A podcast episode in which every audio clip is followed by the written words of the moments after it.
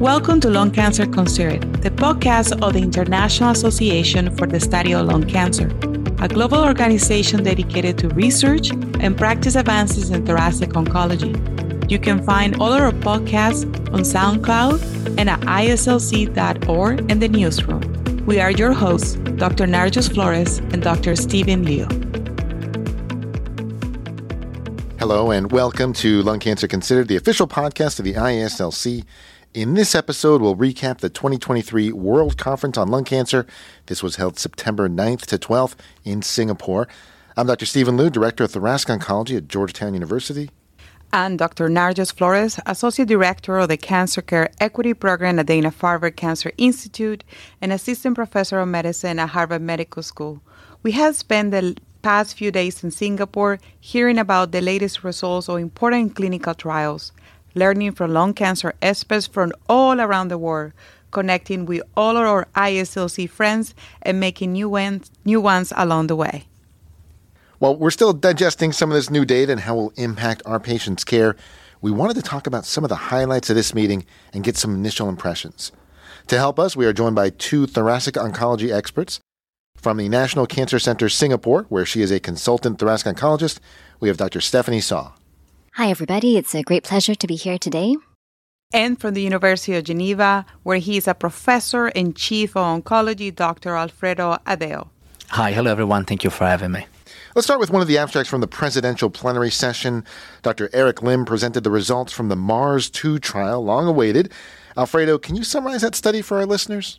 Sure, absolutely. It was a very interesting study. It was a multi-center randomized trial comparing the standard pleurectomy decortication versus no radical surgery for mesothelioma.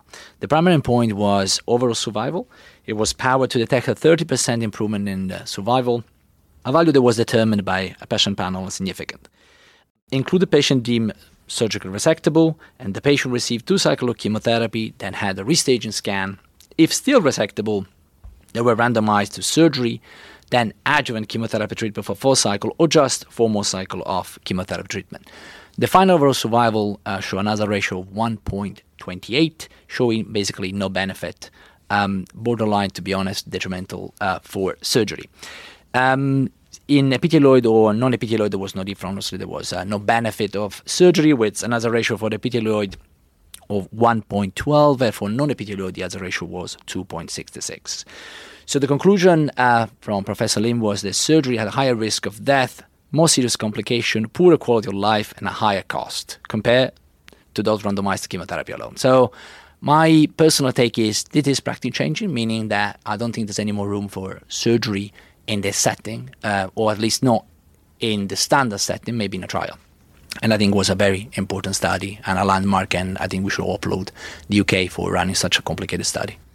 I think the fact that this came from a surgeon um, and know, the way that, that Professor Lim phrased it toward the end, you know, said this can be hard for me as a surgeon, but to paraphrase his, his statement there, you know, he said he was not there to defend his specialty.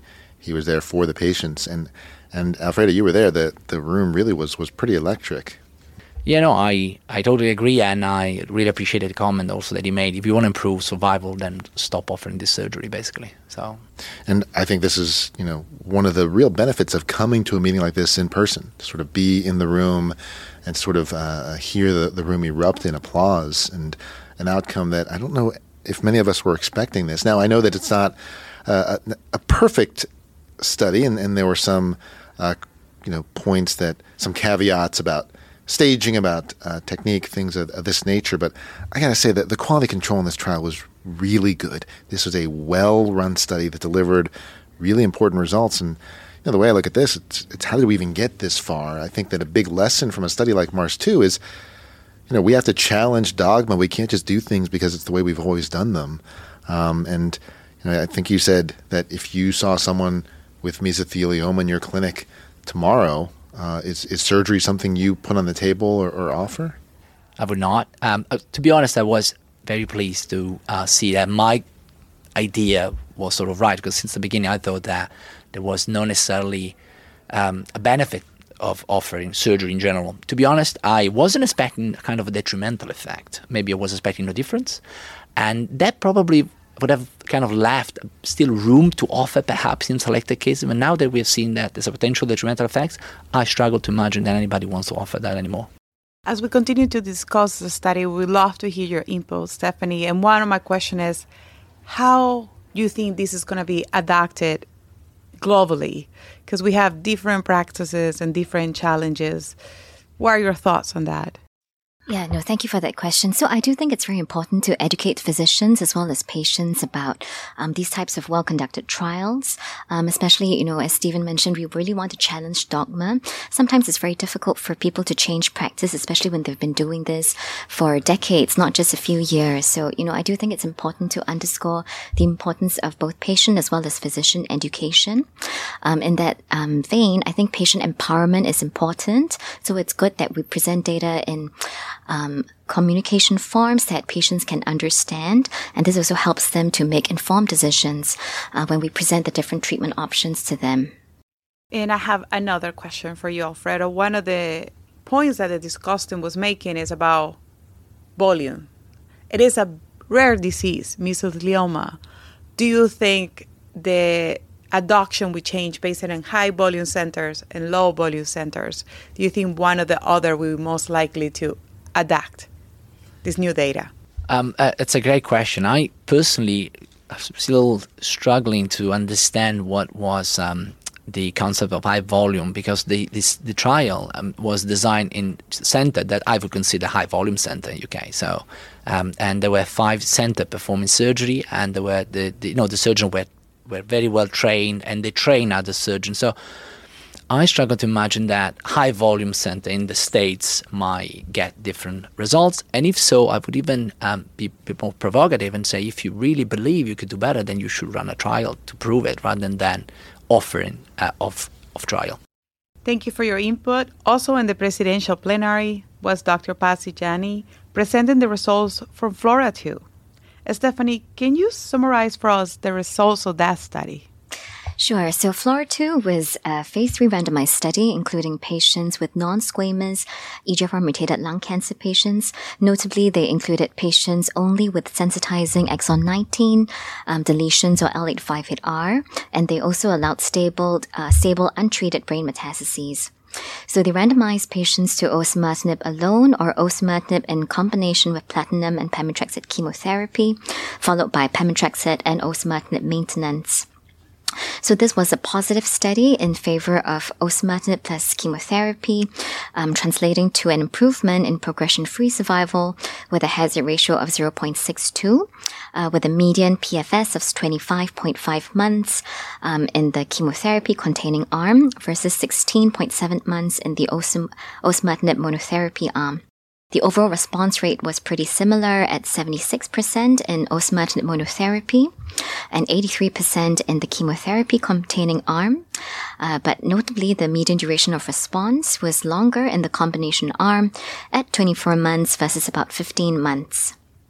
When they um, looked at the data analyzed by the blinded um, independent committee review, the results were fairly similar. Um, same hazard ratio at 0.62, uh, but numerically, um, the progression-free survival was even longer at 29.4 months versus 19.9 months. Now, looking at um, the subgroup analysis, so all the pre-specified subgroups actually did better with osimertinib and chemotherapy, notably including L858R with a hazard ratio of 0.63 that was pretty similar to exon 19 with a hazard ratio of 0.6. Uh, we also looked at patients with and without CNS metastases.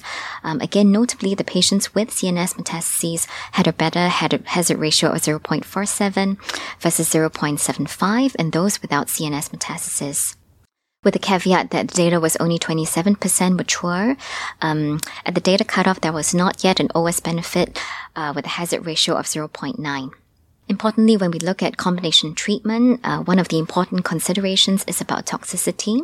Um, and expectedly, the combination arm with chemotherapy had a higher incidence of treatment related toxicity, with a grade 3 and above adverse event rate of 64% versus 27% in the osimertinib monotherapy arm, notably with more nausea, anemia, neutropenia, as well as thrombocytopenia.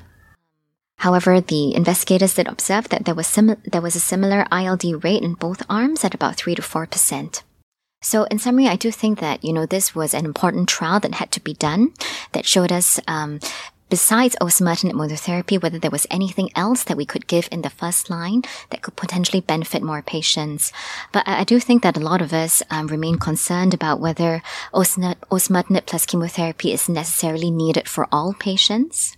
Um, I think we do recognize that in real world clinical practice, there are a lot of patients who do very well on osimertinib monotherapy, and not all patients would be willing to come for three weekly intravenous chemotherapy, especially when there's a pretty high incidence of grade 3 and above toxicities, particularly hematological. So I think when we bring this data back um, to the clinic, you know, it would really have to be a shared discussion with the patients about who we would recommend it for. And personally, probably in my own clinical practice, I would favor this for maybe those with CNS metastases, as well as L858R, because I do think that these are patient populations for which there is an unmet need, and maybe, you know, combination therapy would benefit them the most.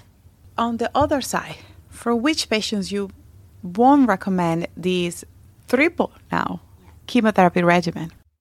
Yeah, so I think that's a great question. Again, I, I do think it would be best to answer these in the context of prospective clinical trials. But, you know, based on the data that we have, I think patients with perhaps exon 19 who don't have CNS metastases, who do not have a high disease burden, uh, maybe um, I would also put out there the absence of TP53 co-mutations. You know, these are poor, known poor prognostic biomarkers.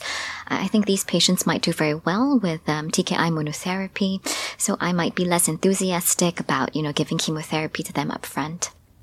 Another question that comes when we see FLAURA 2 is the duration of the pemetrexed maintenance. At the data cutoff, 25% of the patients remain in pemetrexed. How hard will you push to keep these patients in pemetrexed, and do you think there is a role for these pemetrexed maintenance? Yeah, so I think that's a great question. So I think while this trial actually mandated uh, plus osimertinib maintenance, I think, you know, even in the real world, we do recognize that um, does have cumulative toxicity, you know, besides myelosuppression, I think renal function is the other thing that is uh, very relevant. Um, and I do think that these are things to be mindful of when we try and introduce more therapies in the earlier stage setting. Um, I would like to see more data on whether there's an option of dropping pemetrexed maintenance um, in the context of maybe patients who have done well with induction doublet chemotherapy. But I do think we need to let the data speak for itself. Another question related to that. As you mentioned, we don't have overall survival data yet, and we don't have progression free survival 2 data yet to show if concurrent versus sequential is better. Should we wait until all that data is mature to adopt FLAURA 2, or should we select the patients that we consider high risk? Yeah, so again, I think the challenge with all the, um, all these clinical trial data coming out so quickly is that we really have to balance what we're going to do in the day-to-day clinical practice and how we counsel patients on it. So again, I do think that there will be a lot more enthusiasm about adopting FLAURA 2 if we had a very good signal for OS benefit but having said that, if we weren't to wait for, um, you know, all this survival data to be out before we change practice, we could potentially be compromising some of the patient's outcomes, um, especially for those who may benefit from an upfront combination. So again, I do want to underscore that I think it is shared decision making, and we probably do have to um, exhibit some um, degree of clinical judgment on who you think are the patients who uh, would benefit most from combination treatment upfront and may not have that opportunity to wait um, until they progress before we add chemo. I think that you mentioned this a little bit. Um, the the change in lifestyle is, is, really quite dramatic, and when patients are diagnosed with an EGFR mutant lung cancer and receive medicine like osimertinib or third gen EGFR TKI, responses are, are quick, they're deep, they can be very durable for some patients, and really they can resume their, their life pre-diagnosis for, for, for the most part. And um, with chemotherapy, it's a bit different. And even if it is quote unquote tolerable, manageable, these sort of subjective terms that we throw around on the podium. You know, this is now an infusion you're getting every three weeks. This is now, uh, you know, something you have to schedule your, your life around and all this inconvenience. And I think that's really hard to, to, to quantify and to capture. Alfredo? Yeah, no, I, I agree with you, but I just want to be the um, devil's advocate here and say true. But on the other hand, we know that 30% of the patient in the FLAURA study did not get any second line. So we we definitely need to capture who those patients are going to be. So it's very difficult, and I agree. In this is not practice changing for me, but we definitely need to. I think it's reasonable to offer to some of the patients. We need to wait for the full publication. I guess we might have more data to identify some subgroup maybe co-mutation as you mentioned or i don't think it's just the brain metastasis more perhaps you know high volume disease those are the patients where i would be inclined to discuss upfront treatment and i think we are moving towards again offering even in egfr different type of treatment, not just osimertinib, but osimertinib plus chemo, and maybe it's going to be, you know, we're going to see the data Mariposa and others. We might also offer something else to our patients. So it's, anyway, good data, not practice changing, but I think something you know to consider in the future as soon as we have you know good data and, and some more data. You mentioned biomarkers. Maybe that can help us, you know, deliver this where it's most needed. Co-mutation, ctDNA. We expect all these, hopefully, eventually to to be read out. But I picked up on something you both mentioned when you're talking about FLAURA2, and it really is discussing, not necessarily recommending or insisting anything like that. really is an open discussion because uh, we, we, appreciate that the values and, and, whether this is really worth the benefit you see is going to be very individual. You know, staying on the theme of, of, targeted medicine, Stephanie, we saw some updates in a different target, and that's ROS1 fusions. Can you tell our listeners a bit about the Trident study uh, that was provided by Dr. Uh, Byung-Chul Cho from Yonsei University? Yep, so Trident 1 is a phase 1 2 trial of repotrectinib in ROS1 and NTRK fusion positive cancers. There were multiple cohorts. Uh, the two cohorts that were presented recently were the ROS1 TKI naive subset, um, as well as those who had one line of TKI but no chemotherapy. So there were some differences in the um, different cohorts. So in TKI, TKI naive, the objective response rate was 79%. In those who were treated at the randomized phase two dose, um, their objective response rate was 78% with an impressive uh, median duration of response of 34 months, median PFS of 35.7 months, and the median overall survival was not reached. In the post-TKI chemo-naive cohort, um, the objective response rate was more modest at 38%, median duration of response of 14.8 months, PFS of 9 months, and median overall survival of 25.1 months. Again, um, impressively, the intracranial ORR was 89% in the treatment naive uh, versus 38% in the post-TKI um, cohort. Um, and also among those with the G2032R um, uh, mutation, the uh, objective response rate was 59%. So again, um, this trial also talked about some of the treatment-related adverse events. So the grade three and above um, incidence was about 27%, and the most common one was dizziness, um, which was interesting because this is not actually a really very common side effect that uh, we see in other types of TKIs. So again, I, I think this um, study is important to us, um, illustrating that I think the line of therapy matters when you're deciding when to use these agents. But again, you can't target these agents if you do not know that it is there. So again, I think this alludes to the importance of trying to provide NGS to patients, um, preferably um, in the treatment naive setting. Um, I think this would really, you know, help to um, reinforce the importance of that we should be giving um, the more effective or even best drugs first um, so that you know this helps to reduce the chance of patients really dropping off the curve and not being able to receive uh, more effective later line options especially if we did not know that um, these aberrations were actually there um, from the outset yeah, the, the dizziness and other NTRK mediated toxicities can, can be pretty tough, especially over time. But um, you know, the, the incidence fortunately was low. They did seem to respond well to dose reductions. Uh, let me ask you this question. We know in this ROS1 space we have first line TKIs like crizotinib and entrectinib approved. If this agent were approved today, where would this fit in your, your treatment algorithm? Yeah, so I think another um, consideration here is um, when we think about how to sequence treatment options, we also have to think about what are our post-progression treatment options. Um, this is similar to the ALK space. So when the Crown study was first presented, I think the data for lorlatinib did look very, very promising. Um, but I think a lot of physicians and even patients also had reservations about if we use lorlatinib first, what what else can we do you know when the drug stops working?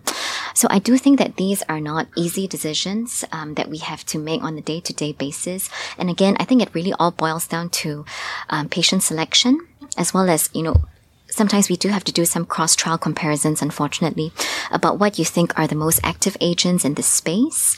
Um, and also, you know, are there post progression treatments um, available to these patients? So I think what was interesting about um, repotrectinib is that it does seem to have some activity against G2032R. Uh, which I think previously there at least have been reports that lorlatinib may not work as well in patients with these mutations. So that is probably something that I would take into consideration. Alfredo, do you have any comments about this data? No, I think those are great data, and maybe the only point is would I, if I had it, going back to your question, would I use it first line? Uh, um, I think given the activity, yeah, I would probably use it first line because one of the concerns that sometimes you do have is how about CNS activity, and I think that it's a strong case for using it and, and first line. At least this is, I would strongly consider first line. Something that is very exciting as we continue to have more and more agents uh, even in rare mutations like ROS1. So I think the more options we have for our patients, we allow us to have options for them and have, again, educated discussions. Alfredo, there were some updates uh, with several of the antibody drug conjugates. ADCs are some of the trending uh, compounds in thoracic oncology. One was an EGFR mutant non-small cell lung cancer with the HERTHENA study presented by Dr. Yu. Can you review the results of that for us? Yes, thank you. Yeah, absolutely. I think yeah, we've seen a lot of data on ADC at the conference. It was really uh, cool, and um, the HERTHENA study is basically data on uh, patritumab deruxtecan is an anti-HER2 antibody coupled to deruxtecan uh, molecule, and the, the dose used was 5.6 milligram per kg, uh, given every three weeks, and there, there were 225 patients, so it's kind of a big group, and the activity was measured with response rate. Um, so the activity was, you know, I would say quite good in patients who had prior uh, third generation TKI and they also had chemotherapy. Response rate was pretty much, you know, close to 30%, with a disease control rate of 72.7, uh, median duration of response of 6.4 months, and again, you know, good median progression-free survival of 5.5 months, and uh, median overall survival of 11.9 months, so pretty pretty much 12 months. Uh, as we've seen already before, the efficacy, you know, seems to be pretty much across uh, resistant mutation and across the two expressions. So we don't have a biomarker basically to guide our choice. And um, CNS activity, we have a response rate of 33%, uh, disease control rate 76.7, with median duration response, which in my opinion was quite good, 8.4 uh, months. Uh, some toxicity I would expect. In, in the end, it's chemotherapy. So this is the classical chemotherapy side effect you would get. So you got nausea, 66%, and with uh, 3% grade 2 though. Thrombocytopenia, 44%, 21% grade 3. Neutropenia, 36% of the patient, when 19% was uh, grade 3. Uh, grade 3. Um, so overall, I think data are encouraging. It's, it's a big group, and we need to bear in mind that we're talking about patients who were heavily treated.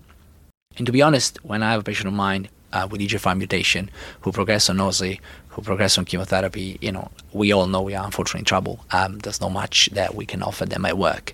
So it would be good to see, uh, you know, 80% response rate, but if we have to be realistic, I think 30% response rate, it's definitely good on a big uh, sample size. So personally, I think it's those data are very encouraging. And again, um, maybe the downside is we don't have a biomarker. It'd be nice to know who to offer this to.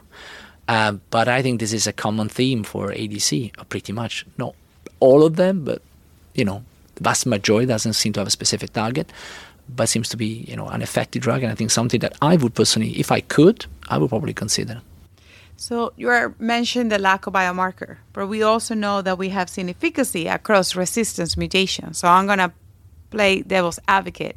Wouldn't that be a good thing that we don't have to get a biomarker to select these patients because a large proportion of patients were able to get benefit from it? So I would say that the fact that it is um, a pan, resistant uh, type of drug is good, but on the other hand, the fact that you have a 30% response means that you have 70% of people who do not respond. They got toxicity. Those drugs are, you know, it's IV drugs, so the patient is come back. There's a cost for the patient, cost for society. So I know it's it's easy to say, difficult to get, but if we can find some form of biomarker, it could be anything that would really be super helpful um, to reduce the any sort of toxicity, from financial toxicity to proper toxicity, um, to our patients. If this continues to move forward, will this be your agent of choice compared to the next line of cytotoxic therapy that has been around for quite some time? So yes, I mean uh, it would be definitely something that I would consider if I could. Um, um, I, again, I didn't see any specific data about ILD, and you know, and that's something that I would like to maybe uh, you know be aware of or be be um, mindful of because you know as uh, toxicity that would be concerning, but it would it would be certainly something I would consider for the patient, given the fact that if I don't have that and I don't have trial, it would be taxing chemotherapy treatment basically, which is not definitely great. Thank you, Alfredo, for summarizing the study. What are your thoughts about these results?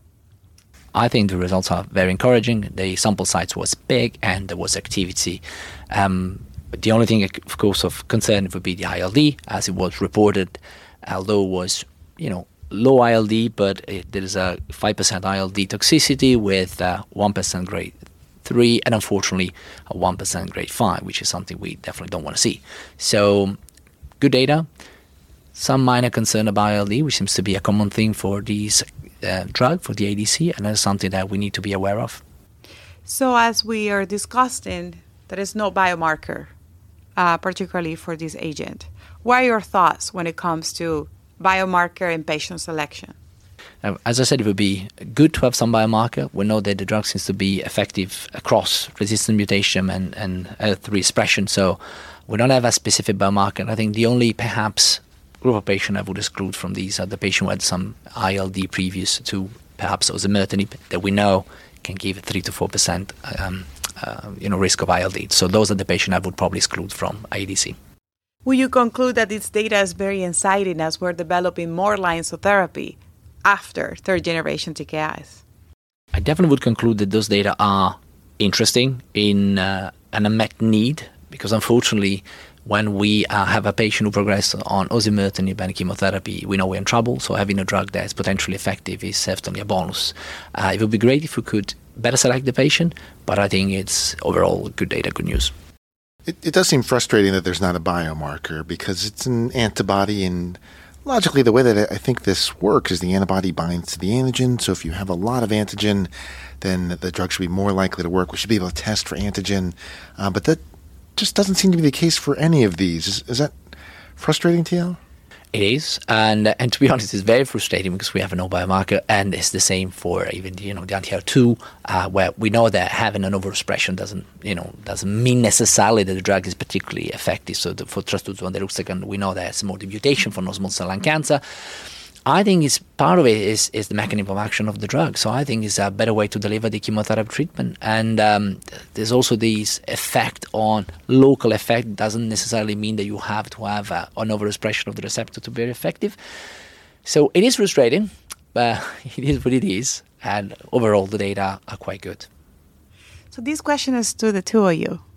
Uh, many years ago, we found a way to describe immune checkpoint inhibitors to our patients with drawings, videos. Now we have ADCs. I will start to step with Stephanie. How do you describe a, a patient what an antibody drug conjugate is? Yeah. Yeah, so I think that's critical, right? So getting patients to understand what are new types of treatment. So classically, we have had it targeted therapies, chemotherapy, immunotherapy, and now the ADCs kind of straddle between the two, chemotherapy and targeted therapy. So I, I like to tell patients that it is combination of both. So there is a target, uh, so the drug is delivered to a target on the cancer cell, but it also comes with chemotherapy. So that also helps them to understand some of the anticipated side effects, which frankly speaking are from the chemotherapy payload, right? Be it alopecia, low blood counts, fatigue. Um, so I think that again is, um, it's good for patients so that, you know, that is encouraging to them that, hey, you know, it seems like the treatment that I'm getting is targeting my cancer cell, but that also explains why I'm getting some of the side effects that they, they tend to feel. Yeah. Alfredo? Yeah, no, I totally agree. Um, I think first of all, we can definitely say that it's not as a target therapy, and that you know it's a bit of a mix, as you mentioned, and and we also need to explain that there's going to be some side effects which are you know chemotherapy side effects. So you know nausea, all these side effects you can get when you're on osimertinib. Um, is something that unfortunately patient can get. So it's important to explain and, and also to be honest, we don't necessarily understand uh, how the drug works completely. Uh, that's another point I think to share with the patient. Yeah, right now being developed without a biomarker, apart from the EGFR mutation uh, in in that study, but I think encouraging activity. Um, uh, definitely great to have an option we'll see what the other studies show. We actually saw a couple ADC studies, and another one where we're not using a biomarker for selection uh, is TROP2. Stephanie, sacituzumab govitecan, this is a TROP2 antibody drug conjugate, and we saw some updates in the first line setting that were presented by Dr. Cho from Yonsei. Can you discuss that study? Yes, of course. So sacituzumab is an ADC with a TROP2 antibody linked to an SN38 warhead. So this drug is notably already approved for both breast as well as bladder cancers. So the study that was presented at World Lung was EVOKE-02. This is a multi-cohort phase 2 study of sacituzumab govitecan given for first-line advanced lung cancer without actionable alterations. So this study had multiple cohorts. Here we discuss cohort A um, with pembrolizumab and PD-L1 high, and cohort B with pembrolizumab and PD-L1 low or negative uh, patients. Um, there are other cohorts with platinum and pembrolizumab which have not yet been reported. So in cohort A, which was the PD-L1 high cohort, um, this cohort had the higher uh, response rate of 69%, a disease control rate of 86%, and the median duration of response was not yet reached at the time of data cutoff. For cohort B, the PD-L1 low or negative group, the ORR was slightly more modest at 44%. Uh, with a disease control rate of 78%, and similarly, the median duration of response was not yet reached. The rate of grade 3 and above AEs was about 38%, including diarrhea. Um, this was the most common with a 54% incidence overall, but only 3% were grade 3. Neutropenia was seen in 27%.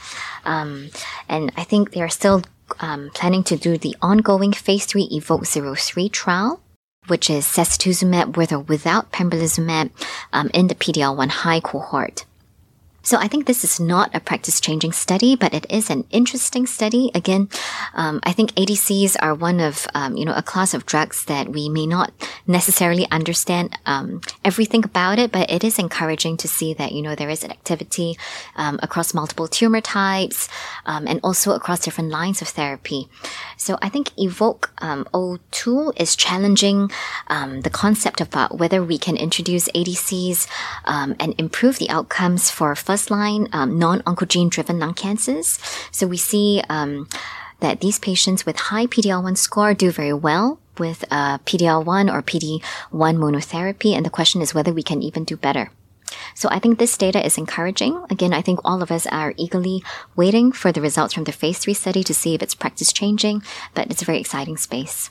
Let's get this question. Uh, when you look at the combination of sacituzumab, govitecan, and pembrolizumab, in the PD-L1 high group, response rate's quite good, um, uh, very encouraging, certainly higher than what we see with Pembro alone.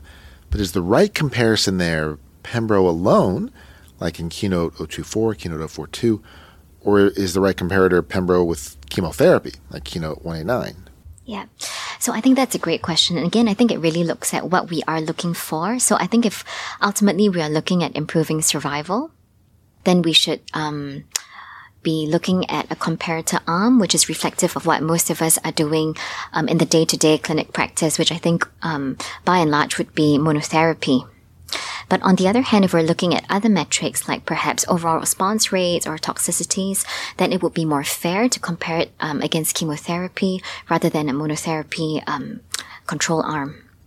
And you know, with the the larger studies, what do you think is the meaningful endpoint there when we're adding this ADC, uh, which you know adds a little bit of toxicity, certainly can add cost? Is the meaningful res- sort of outcome there response rate, or what are you looking at in, in the in the larger studies? Yeah. So again, I think for Evoke 03 specifically, um, they're looking at non-oncogene driven non-small cell lung cancer with high PD-L1. So I don't think um, the probably the more clinically meaningful endpoint that we should be looking at would be survival rather than response rates, which maybe would be more appropriate for rarer um, tumor, um, rarer lung cancer subtypes. But this is quite a broad group, so I do think that survival would be probably the most appropriate endpoint. Yeah, I think that I agree with you there. Response rates are, are good to see, and these response rates do seem high. So it's good to see higher response rates.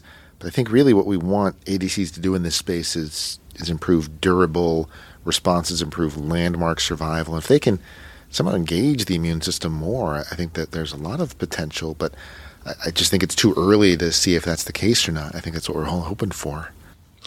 Yeah, I think in line with that, you know, this goes back to what we were discussing previously about whether we can identify a good biomarker to really um, help us select which are the patients that benefit most from these treatments, which are not necessarily the most uh, best tolerated. Um, and of course, financial toxicity is one of those things. Um, and I think biomarker selection is increasingly important in the first line or at least earlier lines of treatment when we're trying to introduce all these um, effective agents. Hopefully, we'll see more work in this space, um, maybe learning from other tumor types as well, how we can do biomarker selection for ADCs.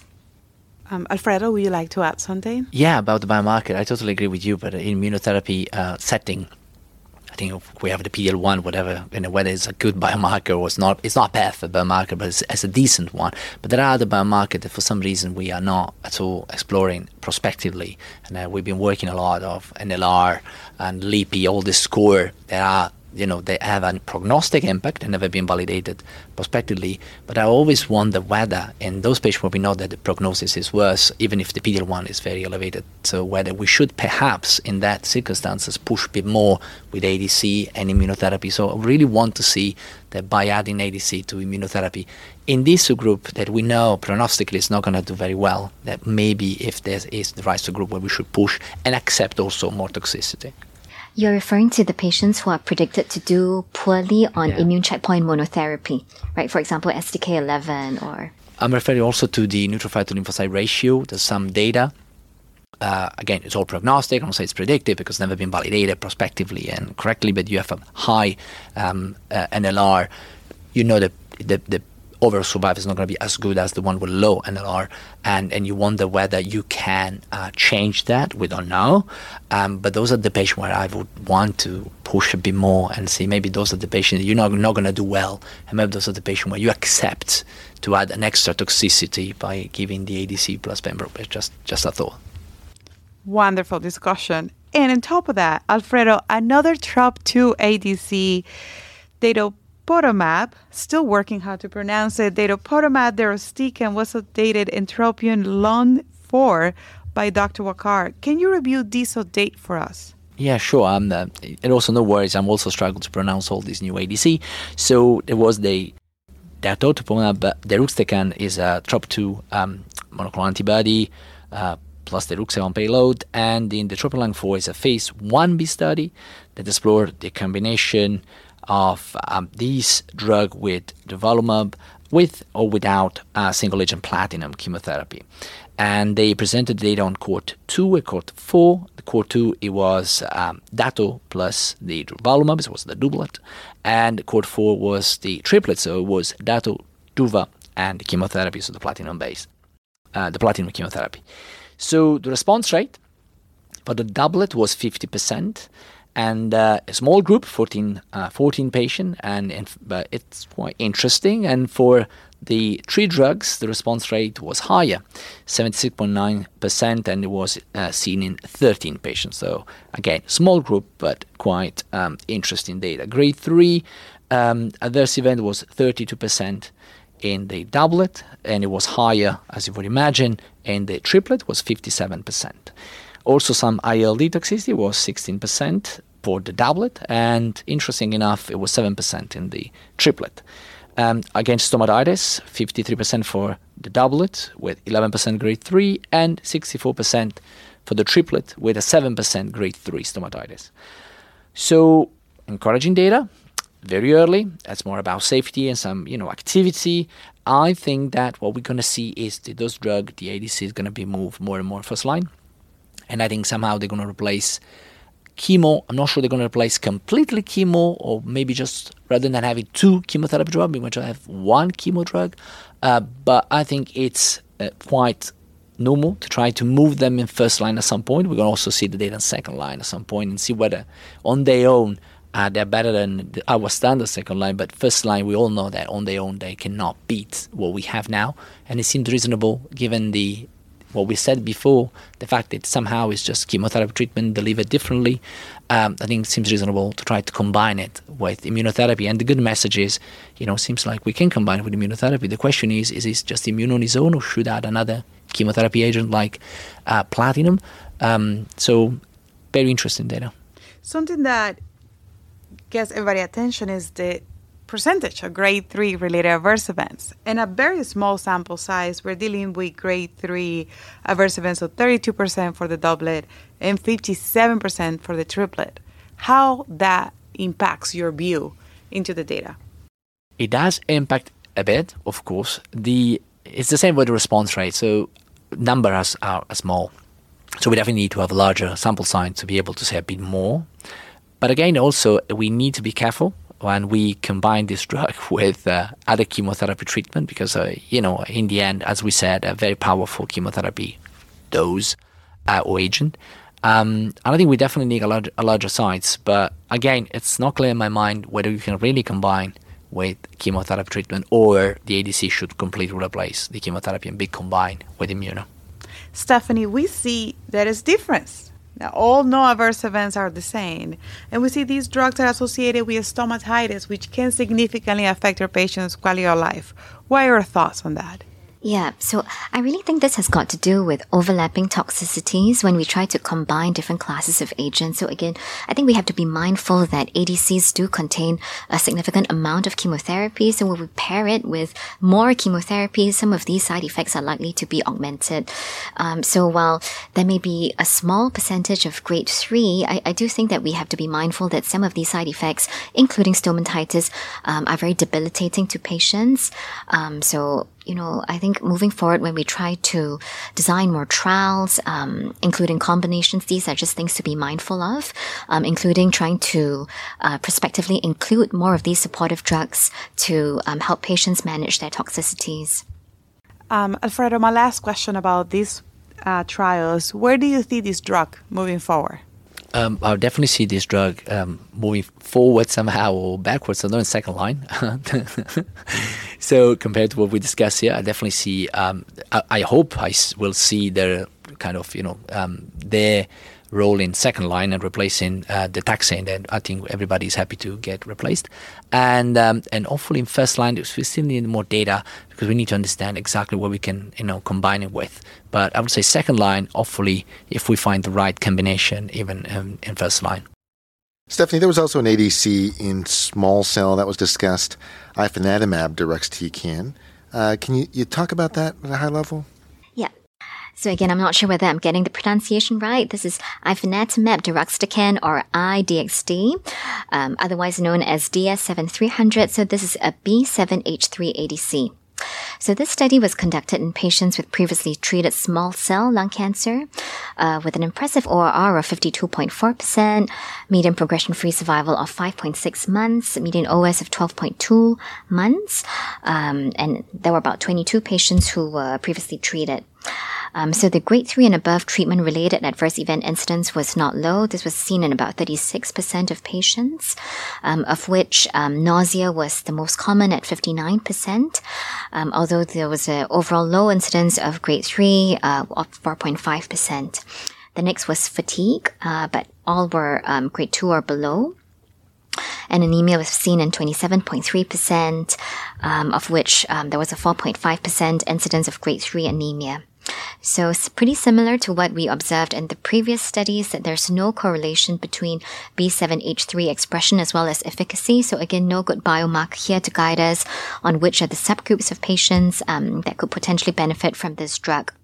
So my thoughts on this study, I think small cell lung cancer has historically been a very challenging tumor type to treat. We really don't have very good um, agents. So since um, you know the IMpower um, as well as um, the Caspian studies, where the addition of immunotherapy to chemotherapy really did um, give us a big step forward in terms of improving treatment outcomes compared to chemotherapy, uh, I think most of us oncologists are also mindful that the gains in survival is still pretty modest, right? Even with the addition of immunotherapy, and a big question is after they progress on that, what else do we have? So I think it's very encouraging that in a previously treated population with a single agent, we see ORRs, uh, objective responses in more than half of the patients, um, albeit this is a small cohort. Uh, but I would like to see, you know, um, in a bigger data set, whether we see this consistently. And if so, I think this does provide another um, good treatment option, potentially good treatment option for our patients uh, where we don't have that many treatment options, at least in the later line setting.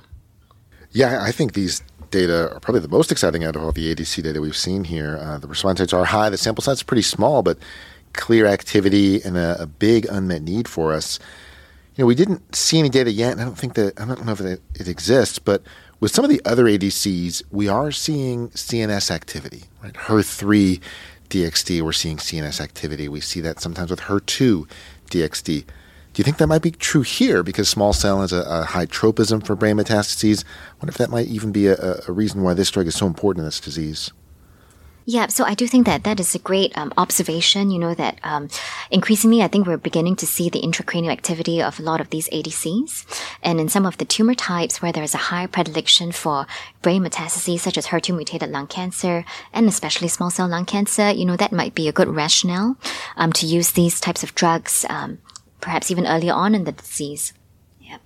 Alfredo, what are your thoughts about this study now that we continue to talk about ADCs, but this time in a small cell lung cancer?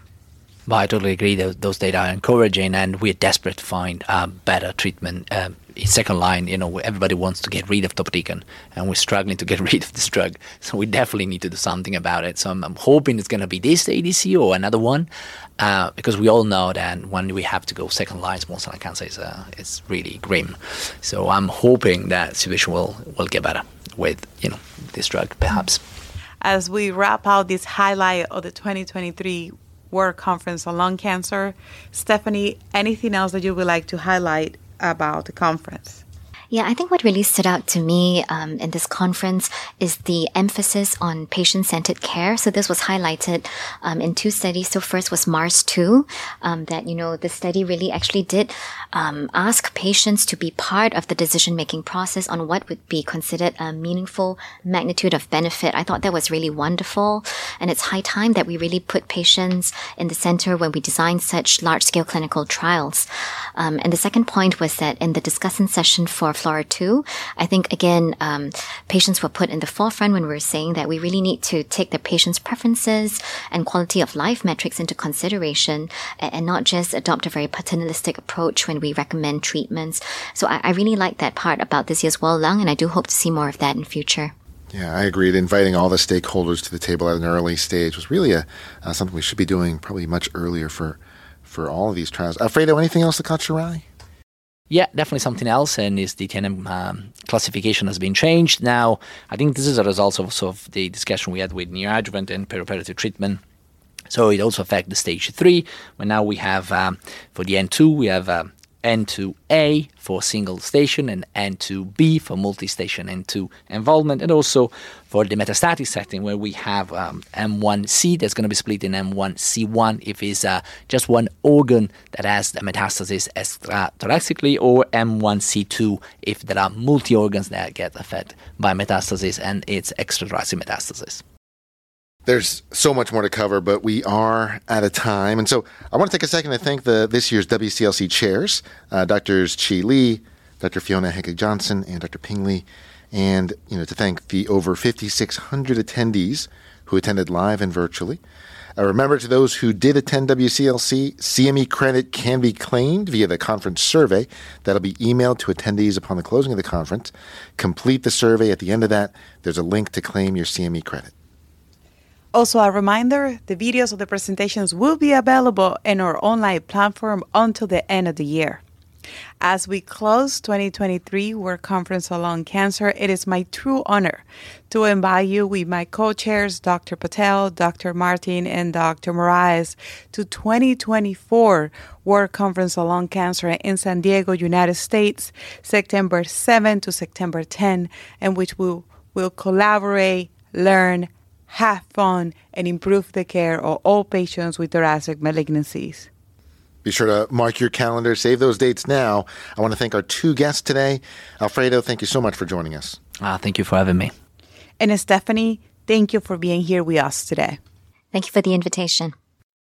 And thanks to everyone for listening. You can download new episodes of Lung Cancer Considered, and we hope you tune in the first and third Tuesday of every month to give us a listen.